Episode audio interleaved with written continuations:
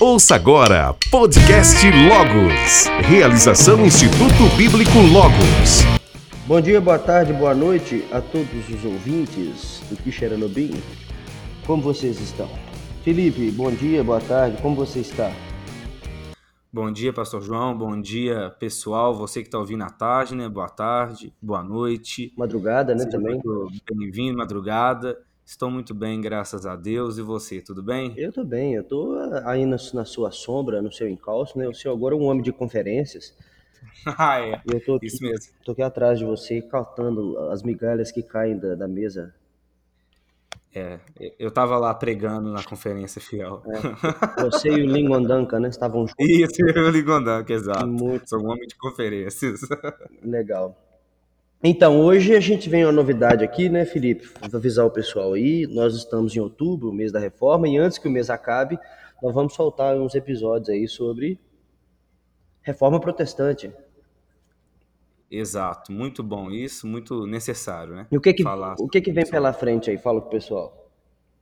Ó, nós vamos falar uma introdução aqui breve, né, sobre a reforma protestante, para a pessoa não ficar perdida, né, nos outros episódios.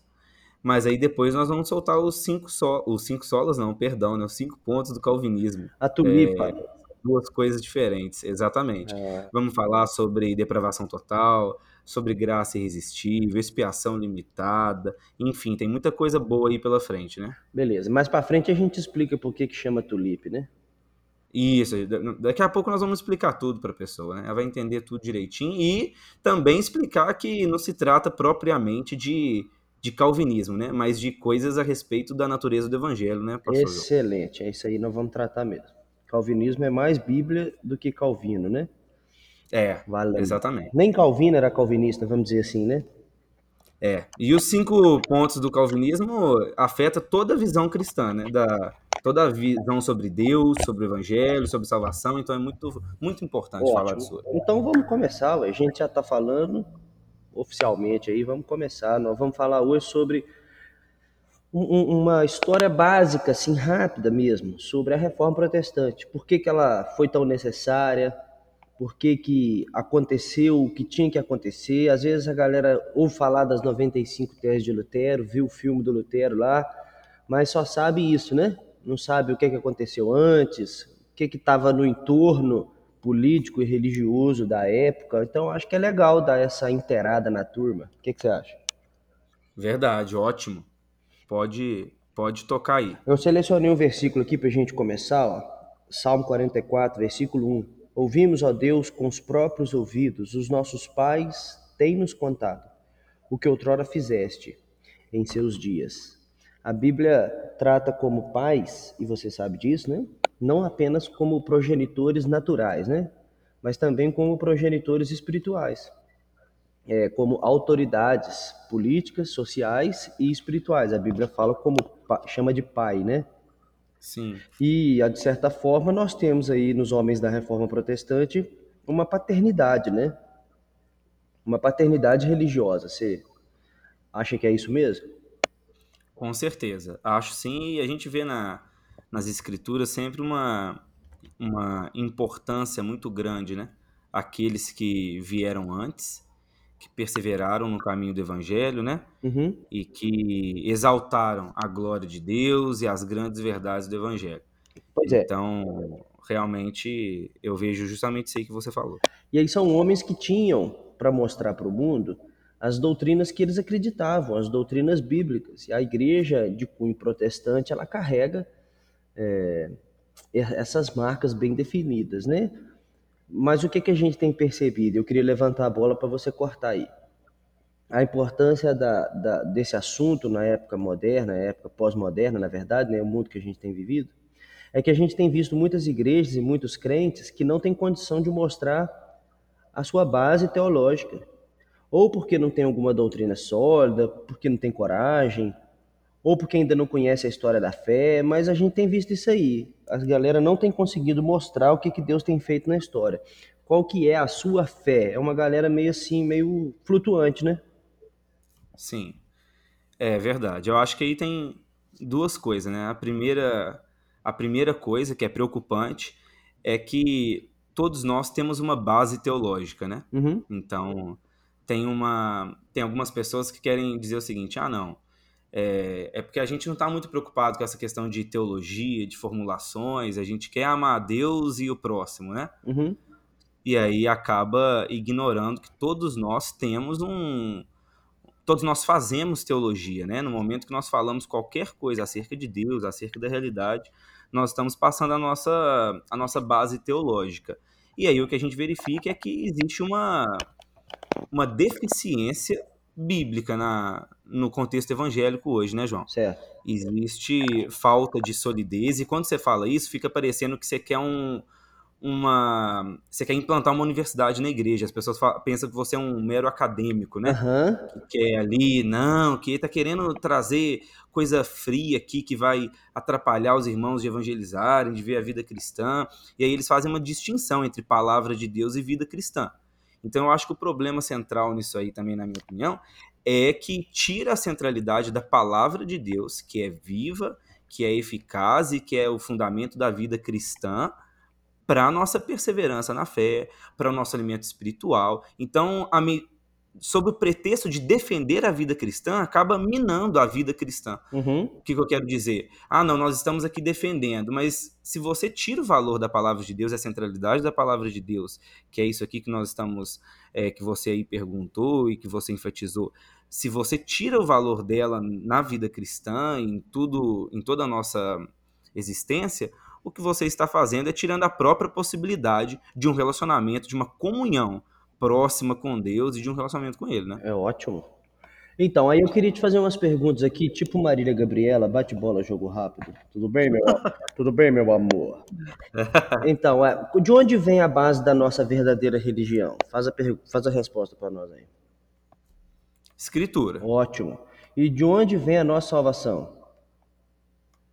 Cristo. Ótimo. Por meio da Fé. É, é graça, né? Isso aí. Por meio da fé. Ótimo. E quando a gente vê uma religião, então, que não ensina essas coisas, a gente, então, exige a necessidade do protesto. Daí vem o nome protestante. Um protesto Sim. contra os pontos básicos e basilares da nossa salvação. Então vamos lá, Felipe, vamos falar então para o pessoal de maneira geral sobre a reforma. Eu queria dividir o nosso assunto aqui em dois. Primeiro, a gente falar sobre um pouquinho dos pré-reformadores e dos movimentos da reforma em si.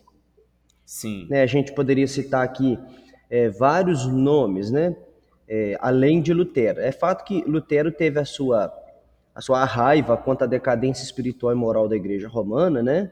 E tantas Sim. outras coisas, mas a gente tem aqui John Wycliffe, Hus, Savonarola, Erasmo de Roterdã, uh, Lutero, Zwinglio, Calvino, Knox.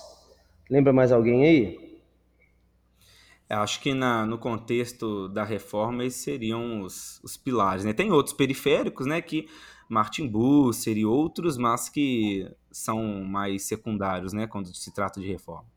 Exatamente, eu acho também que a gente poderia enfatizar esses aí. Vamos tentar então falar rapidinho sobre cada um deles? Vamos, bora. Wycliffe. O que, que você acha de Wycliffe? Gente boa? Já tomou café com ele? Já, demais. ah, nessas, nessas conferências que você vai aí, né? É, junto com o Cliff Huss.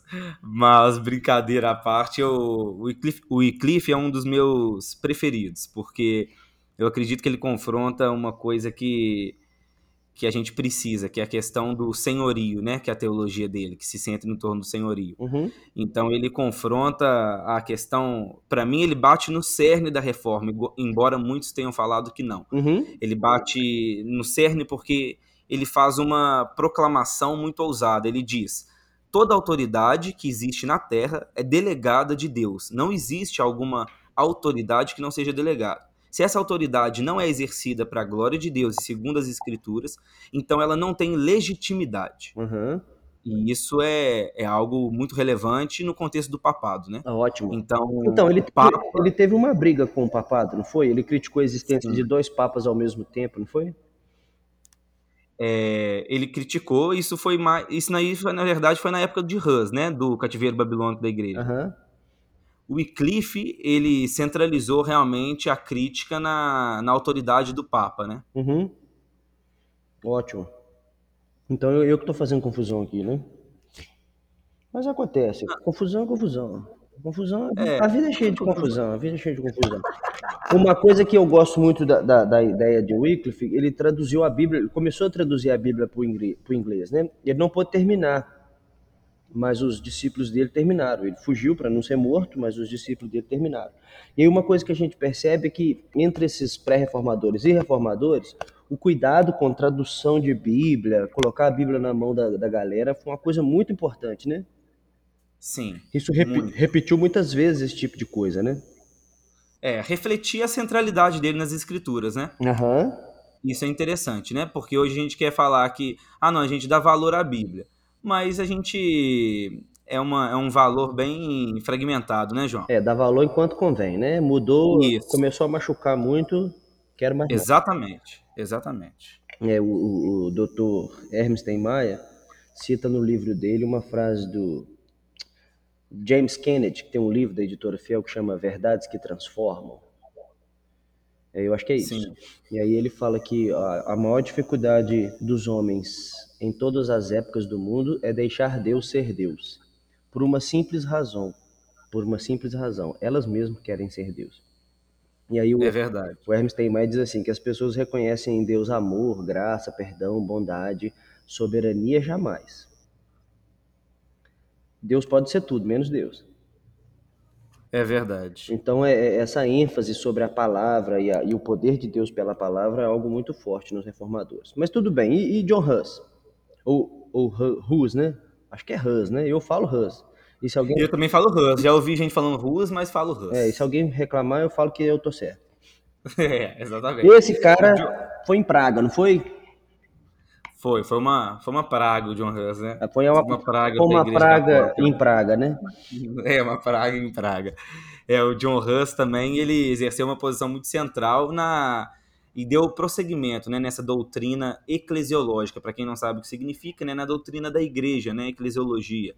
Então, embora a igreja católica tivesse muita coisa, né, João, errada na soteriologia, essas coisas se manifestavam na eclesiologia, É. na doutrina da igreja. Exato.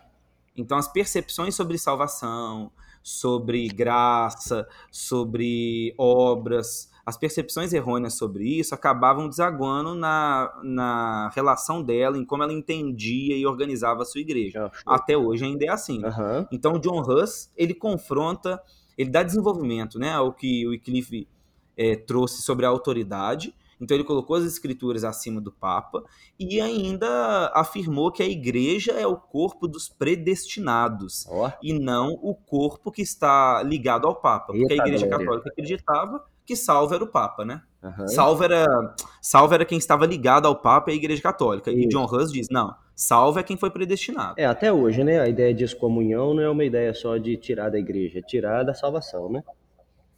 É, exatamente. Então- E aí a Igreja Católica ela piora um pouco, né, João? Porque na Igreja cristã evangélica e protestante, a gente não diz o seguinte: nós somos a igreja oficial que precisa, Uhum. para ser salvo, precisa estar com a gente, né? Uhum.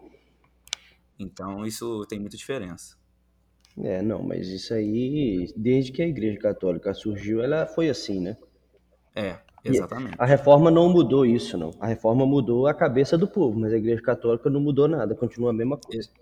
Isso mesmo. Então, e Hans foi morto, né? Ele foi perseguido, não negou a Bíblia mesmo em face da morte, e disse aquela célebre frase, né? Que hoje estariam matando um ganso, mas futuramente viria uma águia, que ninguém conseguiria suportá-la, né? É. John Hus. Essa, essa frase é bom falar pro pessoal que, que tá ouvindo a gente, que tem algumas. é, alguns debates históricos, se ela realmente aconteceu, né? Uhum, Mas ela é tão bonita, ela tem que ter acontecido. Eu também acho, deixa a frase aí, Deixa aí. povo fica enchendo as paciências por qualquer coisa. Tinha um, tinha um professor meu do seminário que falava assim, ele já morreu, né? Mas ele falava assim: é, o seu sermão foi muito bonito, só faltou ser bíblico. Ai, ai.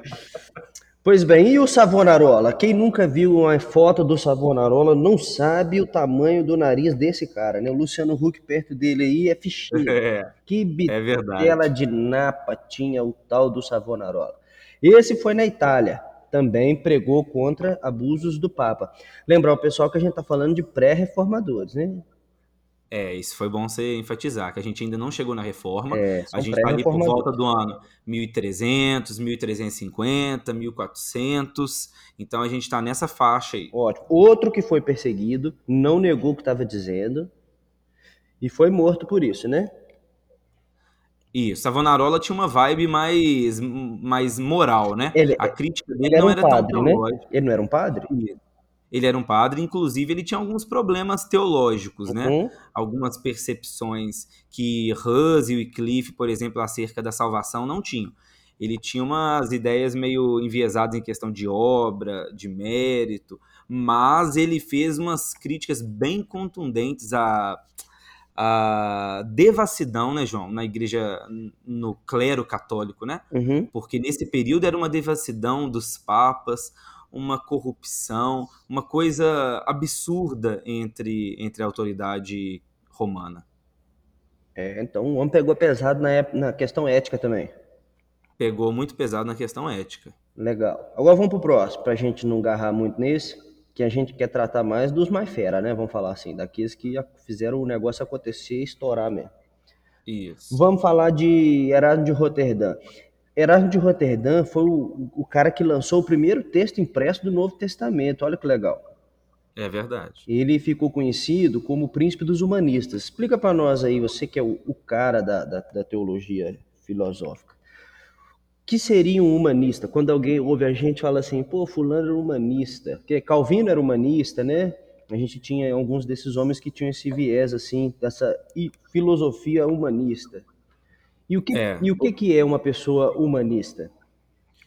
Hoje em dia é difícil essa definição desse termo, porque já esse humanismo já passou por um Uhum. monte de mudança. Então hoje, quando a gente fala de humanismo, né, João, o pessoal pensa em, em homem no centro, né? Uhum, E pensa, inevitavelmente, no humanismo secular. aham, Quando alguém se descreve nos Estados Unidos, isso é muito comum. A pessoa fala assim, eu sou um humanista secular.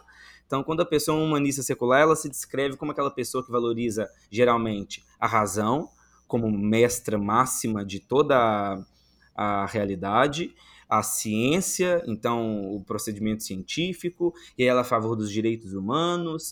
O problema é que ela esquece da raiz de tudo isso, né? uhum, o próprio cristianismo. Então, como disse Francis Schaeffer, os humanistas modernos, eles tentam construir um edifício sem a base que lançou realmente, que foi lançada para esse edifício. Então ficou um edifício incoerente, né? uhum. Ele não tem sustentabilidade, ele não tem sustentação, melhor dizendo. Mas na época de, na Idade Média, Roterdã, Calvino, quando eles se definiam como humanistas, ali era uma, uma classe que estava surgindo, uma, vamos dizer, não é bem uma classe, mas uma postura diante do conhecimento, de valorização dos pais da igreja, por exemplo, dos escritos gregos, tanto que a frase principal era de volta às fontes, né? Uhum.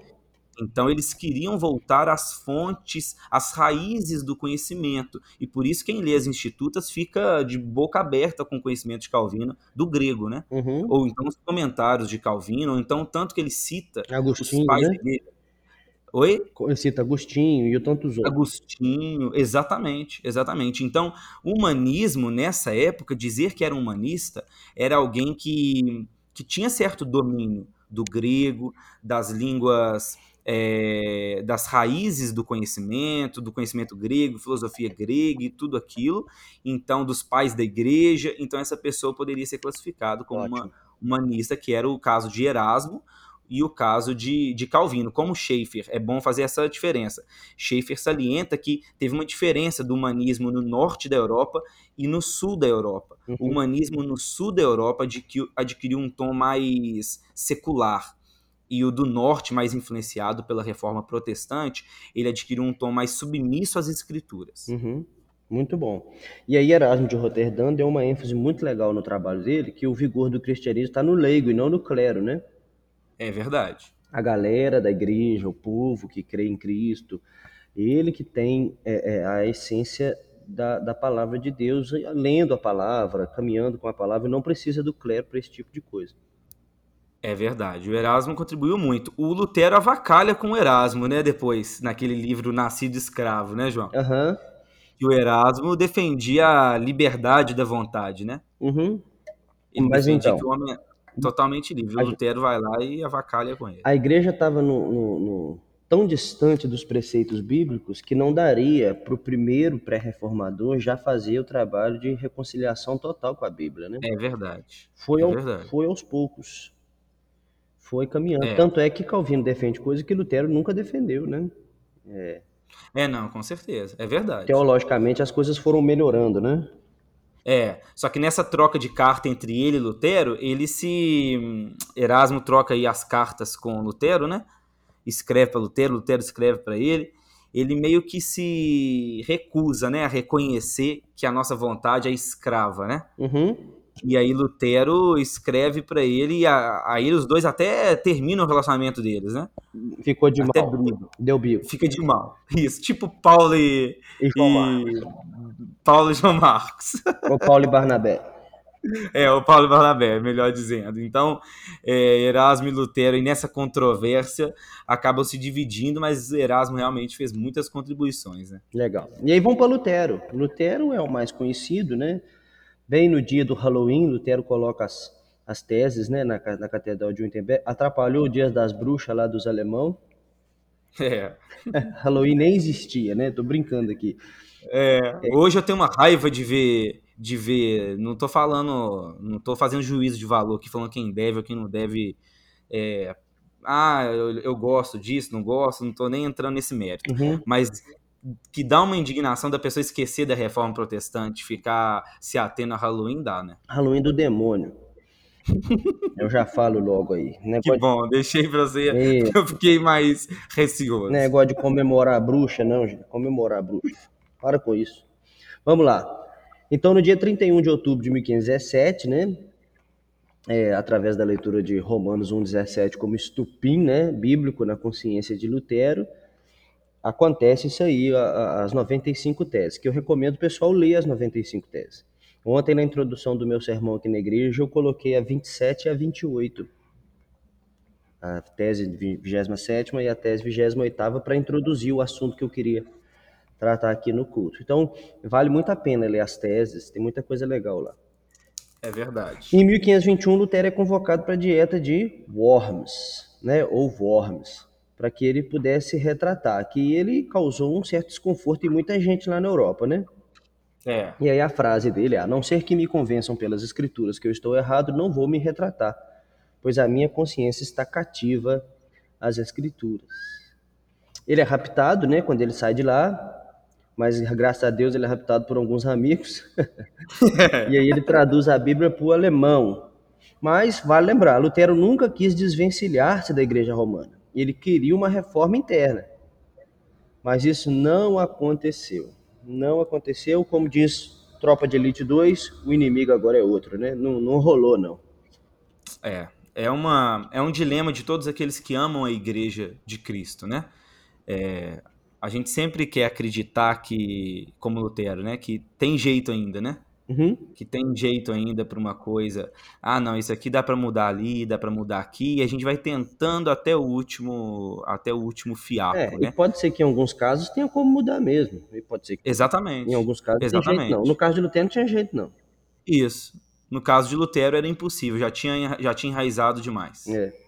Mas aí depois de Lutero chega um cara mais, mais rebelde que ele, né? Queria uma reforma mais completa, que é o um que quase ninguém conhece. A gente cita assim, mesmo em ambientes bem protestantes, assim, ambientes protestantes que eu digo de igrejas bem tradicionais e bem protestantes, né? Sim. Aí você fala de Ulrich Zwinglio, o pessoal fala assim, quem? É. Zwinglio é porque também é, tem muito pouco escrito de Zwinglio, né? Não sei se tem a ver com isso, né? É, pode ser. Mas eu, por exemplo, nunca nunca li algum livro de Zwinglio. É, pode ser que tenha alguém aí que leia, né? Mas eu nunca li. Mas a gente lê fontes secundárias, né? É. Falando sobre a teologia dele. Né? Mas ele era chamado aquela ala mais radical, né, João? Então, para o pessoal que está ouvindo aí, o Zwinglio era aquele que dava um passo adiante na reforma e queria uma, uma quebra realmente radical, só É. que ele, ele deu até uma avançada em algumas coisas, né? É, ele queria botar o pau pra quebrar mesmo, né? É, o próprio Calvino tece críticas aos anabatistas, né? Que aí são parte do movimento de Zwingli, né? Uhum. De que eles estavam realmente chegando ao extremo em muitas coisas. Então, mas é, a teologia de Zwingli era boa. É, De maneira geral, ele tinha uma teologia mais robusta, né? E caminhando mais para esse movimento da segunda reforma que a gente vai entrar agora, do que Lutero, né? é, é verdade. Ele tinha, acho que ele tinha, é co- como toda teologia, ele tinha seus seus pontos positivos e negativos, né? Uhum. Eu enquadrarei nos negativos, por exemplo, alguma percepção sobre a ceia, que ele, buscando essa quebra, né, com todo o rito, com tudo da Igreja Católica, ele estava deixando ir junto algumas coisas importantes que estão nas Escrituras, né? Aham. Mas, mas enfim, realmente ele aí caminhando para essa segunda reforma aí que vai ser liderada por Calvino, ele já deu um passo adiante muito importante. Ótimo. Aí a gente chega na segunda reforma. Por que segunda reforma? Segunda reforma porque se Lutero foi o coração da reforma, Calvino foi a mente, se a gente pode assim dizer, né? É, a segunda reforma, é por isso que ela é chamada de calvinista, né? Porque ela envolve estritamente os, os pontos é, mais robustos da teologia reformada, né?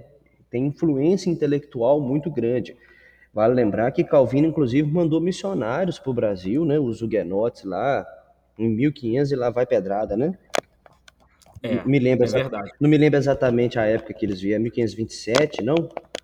Isso, foi por aí, 1527, 1530. Então, vieram os huguenotes, missionários enviados por Calvino. Então, assim, Calvino eh, teve uma influência intelectual no mundo todo. Com 27 anos, ele publica a primeira parte da sua maior obra, que é As Institutas. Você já citou ela aí, né? Influencia muita gente até hoje. É, é verdade.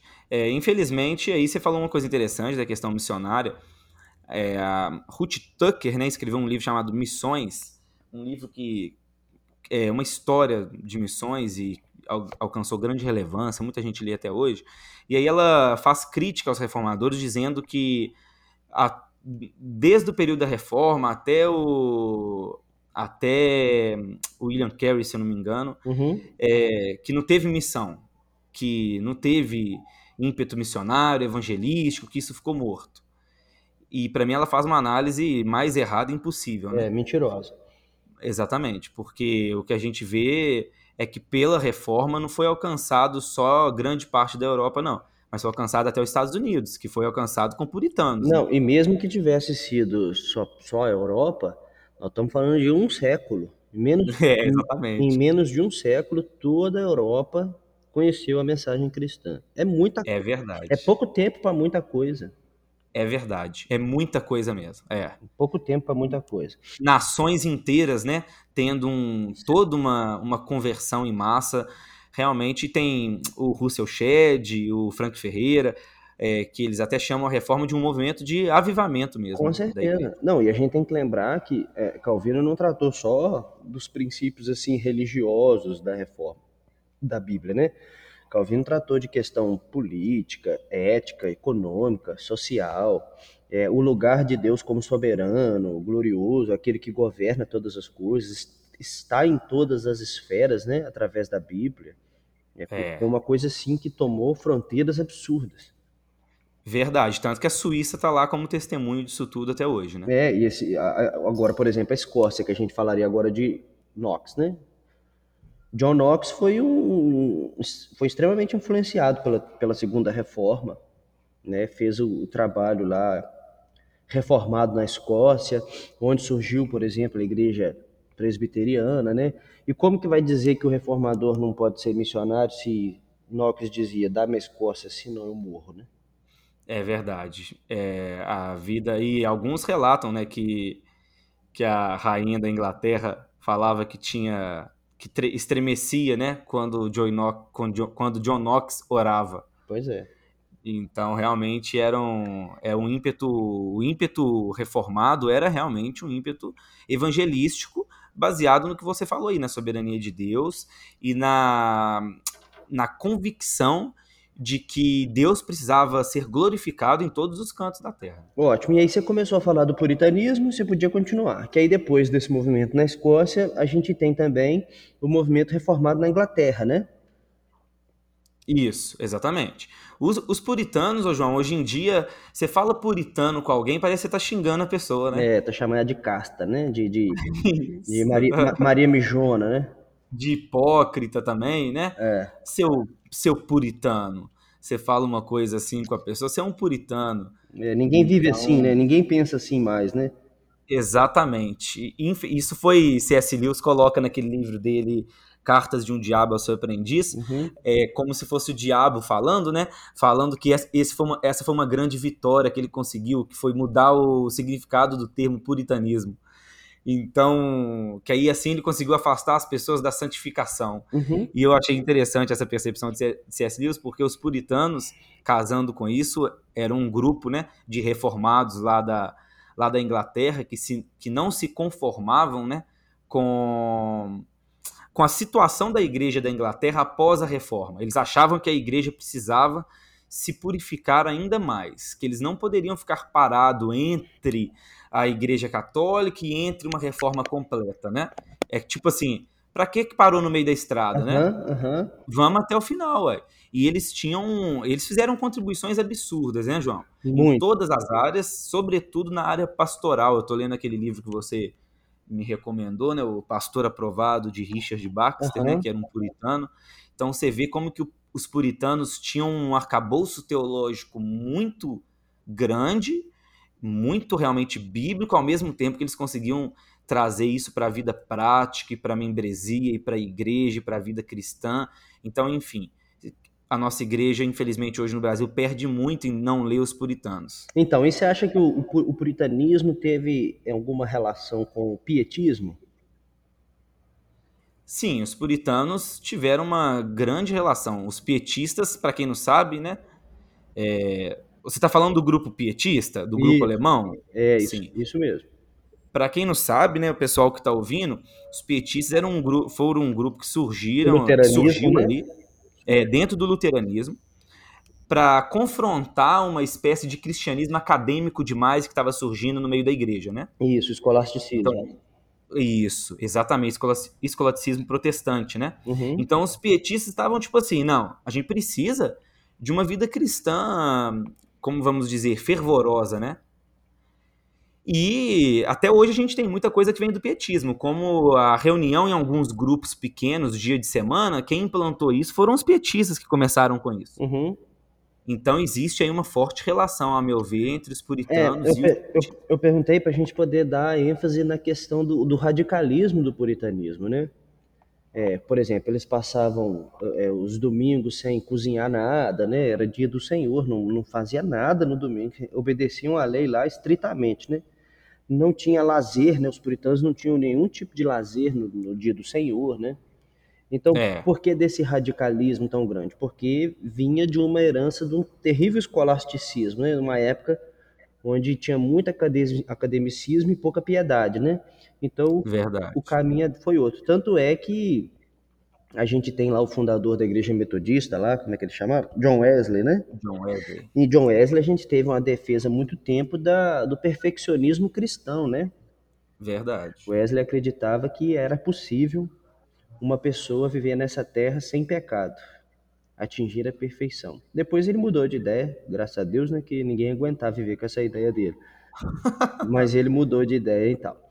Então, aí do puritanismo, então a gente tem um salto aí depois para o movimento missionário, né, que foi para os Estados Unidos, é, depois chegou ao Brasil, americanos, né, e começaram o trabalho batista, trabalho congregacional, trabalho presbiteriano, é, e tantos outros trabalhos aqui no Brasil, né, e ao redor do mundo. Então, é, tudo começa daí, dos pré-reformadores. Estou falando assim, desse período nosso, né, não do período de Atos dos Apóstolos, muita coisa já tinha acontecido, né, mas houve uma quebra entre o trabalho dos apóstolos e da igreja primitiva, para depois essa pegada da igreja católica e esse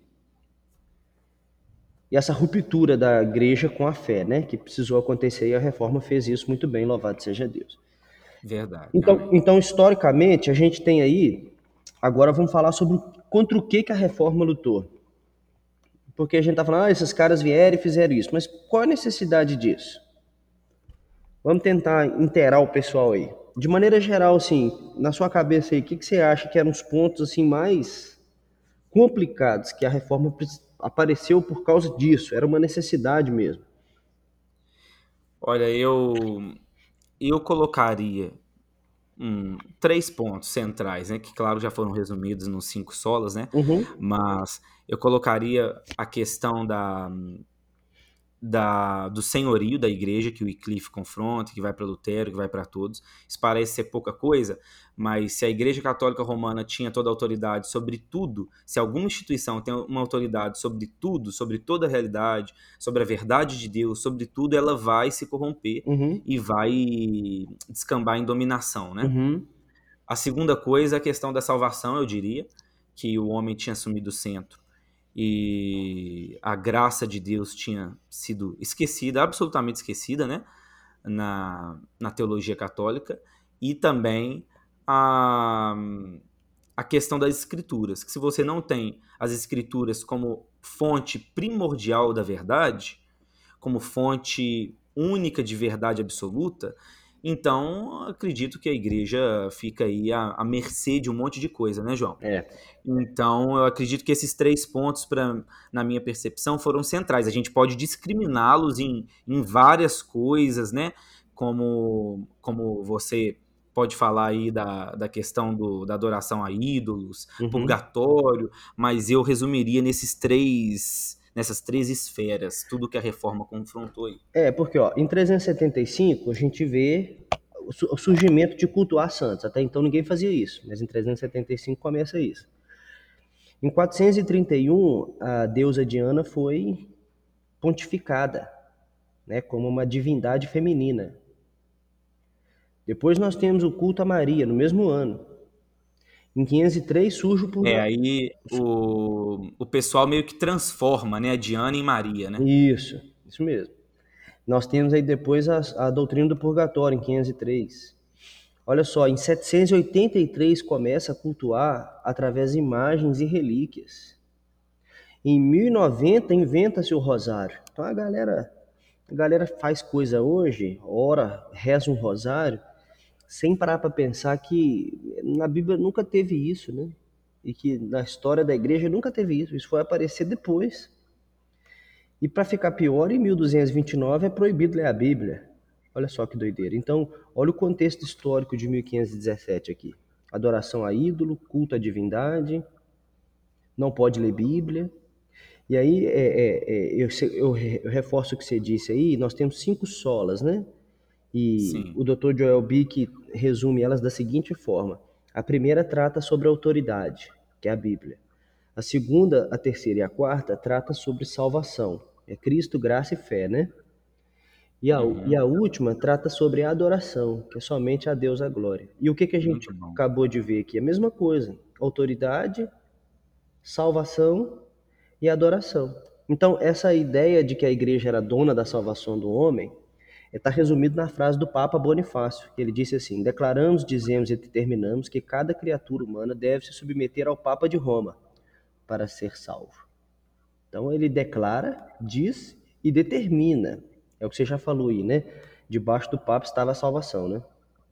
É, E a reforma dizia que a salvação e a justificação acontecia através daquilo que Deus fez através da graça de Cristo, né? E não por obra dele, não debaixo de alguma instituição religiosa.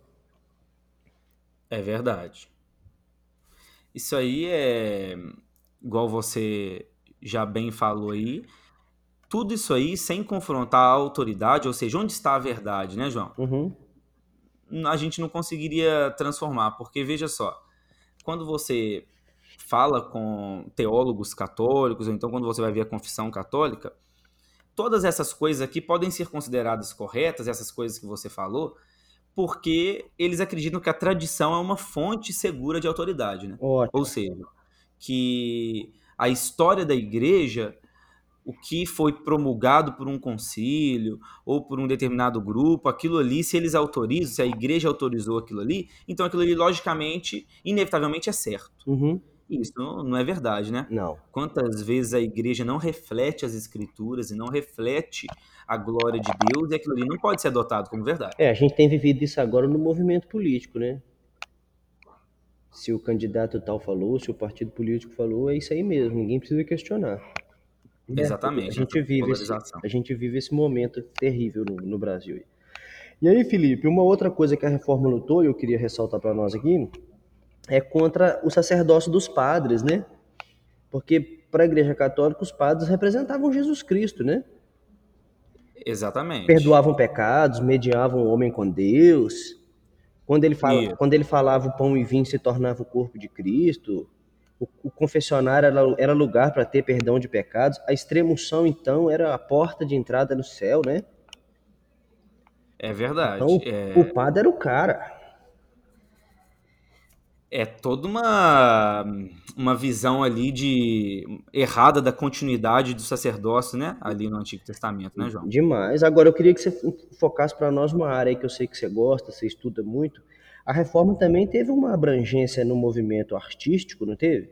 Científico, porque ela, ela continua aquilo que o, rena, o Renascimento tinha feito. Não foi um florescimento intelectual, um florescimento artístico? E como é que a reforma deu mais vazão para isso aí?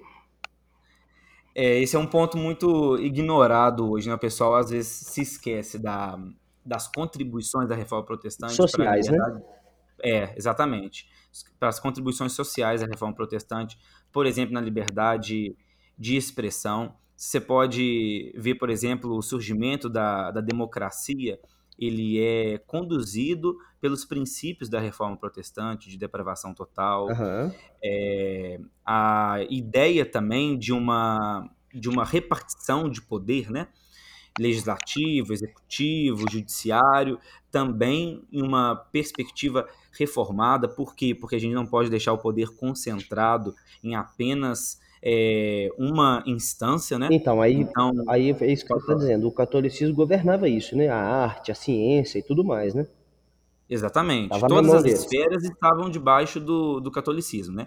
E a arte, para ela ser considerada boa, ou então alguma produção para ser considerada boa, geralmente ela deveria estar ali debaixo do âmbito católico, né? Deveria ser uma arte sacra para ser uma arte bela, por exemplo, né? Para aquilo ali ser recebido por Deus de maneira agradável. Uhum. Então a reforma protestante ela dá um, um grande empurrão em todas as outras esferas, inclusive no pensamento científico, né? É. Que encontra as bases do seu pensamento na reforma protestante. Isso fica muito, isso fica muito claro com o desenvolvimento da reforma isso fica muito claro entre a interação dos reformadores com o pensamento científico da época.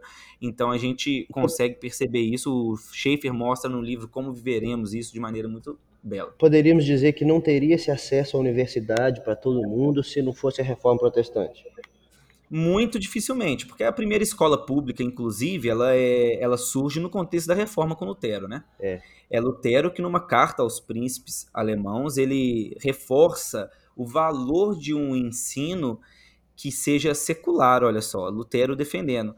Porque Lutero sabia que, como uma instituição caída, a igreja não poderia também governar todo o estamento. Deixa eu falar uma palavra mais clara, né? Toda a esfera educacional, né, João? Uhum. Então, que a Igreja Católica Romana estava usando da educação para seus próprios, para suas próprias finalidades. É. Então, Lutero confronta isso. E o primeiro hospital público também vem da Reforma Protestante. Também vem da Reforma. Primeira escola, Exatamente. primeiro hospital. E uma coisa que a galera fala assim: ah, mas os protestantes se acham donos da verdade. Mas a primeira vez que tratou-se de Estado laico foi através do humanismo religioso na Reforma também. Até então ninguém Sim. nunca tinha falado de Estado laico. Não, o Estado laico ele é inclusive uma produção da reforma e muita gente não sabe, né? Mas ele é para proteger a igreja, não é para proteger o Estado, não, né? Exatamente. Um monte de gente acha que o Estado laico surgiu porque os governantes falaram assim, pelo amor de Deus, tira a igreja aqui do nosso pé, né? Quando na verdade o Estado laico surge, e isso fica muito exemplificado nos Estados Unidos, é, na Declaração da Independência, por exemplo, quando eles estão ali formulando algo para que o Estado não cresça mais do que ele deve crescer e entre na esfera da igreja, como hoje a gente vê começando aí a querer acontecer, né, João? Uhum. Então, o Estado laico, ele tem em vistas a proteção da liberdade religiosa da população. Então. Para que o Estado não chegue e fale assim, ah, agora é do jeito que eu quero. Vale lembrar que nós tivemos vários reformados que exerceram posições políticas. Falar em Estado laico não significa que representantes é, é, reformados, gente de boa teologia, não possa exercer política, né? Sim, verdade. Não tem nada a ver. A igreja, a igreja que não pode dar as mãos para o governo e virar uma coisa só. Né? A, a pauta da igreja não é uma pauta política, é uma pauta espiritual. Só que a política faz parte da espiritualidade do ser humano. Então, Sim. por exemplo, Calvino foi um, um, um cara assim, quase que um estadista, né? Ele desempenhou um papel político em Genebra. Sim, é, estabeleceram um consistório lá em Genebra, Pois né? é, nós nós temos na Holanda lá Abraham Kuyper, né? né? Sim, perfeitamente. também desenvolveu um trabalho muito grande. Só que qual a diferença desses homens para o que a gente tem visto agora, né? É, políticos citando o livro de João para fazer campanha política. Qual que é a grande dif- diferença aí de conhecereis a verdade e a verdade vos libertará? É que eram homens que de fato estavam imbuídos de um embasamento bíblico para gerar mudanças espirituais na sociedade. E não estavam de mão dadas com um versículo da Bíblia para fazer campanha pessoal, né? Muito bom. Muito bom. Não- É, isso é muito crucial. Não estou aqui é, é, é, desmerecendo o candidato da maioria cristã, não. É, porque realmente o momento não está muito legal para fazer esse tipo de crítica, né? Mas é uma coisa a se pensar. Se correr, o bicho pega, se ficar, o bicho come, É, né? não tá coisa tá assim, né? E aí, vamos sair desse assunto logo antes que dá cadeia. O- É. o- o- o- a gente chega no ápice da reforma, que é quando o Papa Leão X, né, pega o João Tetzel e fala com ele, ó, vai arrumar dinheiro para nós aí que a gente tem que terminar de construir a igreja, né? Sim, Temos que pintar os homens pelados na capela assistindo, não é assim? isso. Então vai, vai arrumar dinheiro para nós aí. Aí João Tetzel saiu cobrando as indulgências, o perdão de pecado. E aí a reforma estourou. Posso fazer esse tipo de, de afirmação ou não? Você acha que tá errado? Não tá, não. É, pode fazer. Você, você pode fazer a, a afirmação que quiser, João. Se você é a autoridade máxima nesse O podcast. que, que é isso? rapaz? Então, pessoal, é, o que eu queria Tem compartilhar. até uma. Só te interromper. Tem uma. Tem um hino, né? Que João Tetzel cantava, né? Você Isso. com certeza já sabe, né? Isso. Que assim que a moeda no cofre tilintar, a alma do purgatório vai saltar. Então, e aí Lutero, Lutero cita isso na, na, na tese 27 e 28, que foi a que eu citei aqui na igreja ontem. Que ele fala: certo é que quando a moeda tilintar no fundo do cofre, o que aumentará será o lucro, a ganância e o amor ao dinheiro, mas a intercessão aos crentes só virá da vontade de Deus. Coisa profunda e maravilhosa, né? Pois é. Então, pessoal, nesses 48 minutos aí de podcast, a gente caminha, a gente termina aqui. Espero que você tenha aproveitado alguma coisa de tudo que a gente falou. Depois manda mensagem para nós aí, avisando aí, falando o que, é que você achou. Compartilhe com seus amigos também. Pessoal, é isso aí. Já é hora de eu despedir, João, ou não? Ó, eu acho que você pode dar tchau. É hora de dar tchau. É hora de dar tchau. É, pessoal, é, foi um episódio aí bem. é, bastante conteúdo, né? É, Mas a gente espera que vocês tenham um bom aprendizado com isso, que possa impulsionar o estudo de vocês e a vida cristã. é. E uma vida de oração, de leitura bíblica e de glória a Deus em todas as áreas da vida. Percebe-se que a igreja continua precisando de reforma, né? Sim, com certeza. É, pessoal. Então vamos lá, vamos reformar. Um abraço para vocês. Abraço, tchau, tchau. Tchau. Você ouviu Podcast Logos, uma realização do Instituto Bíblico Logos.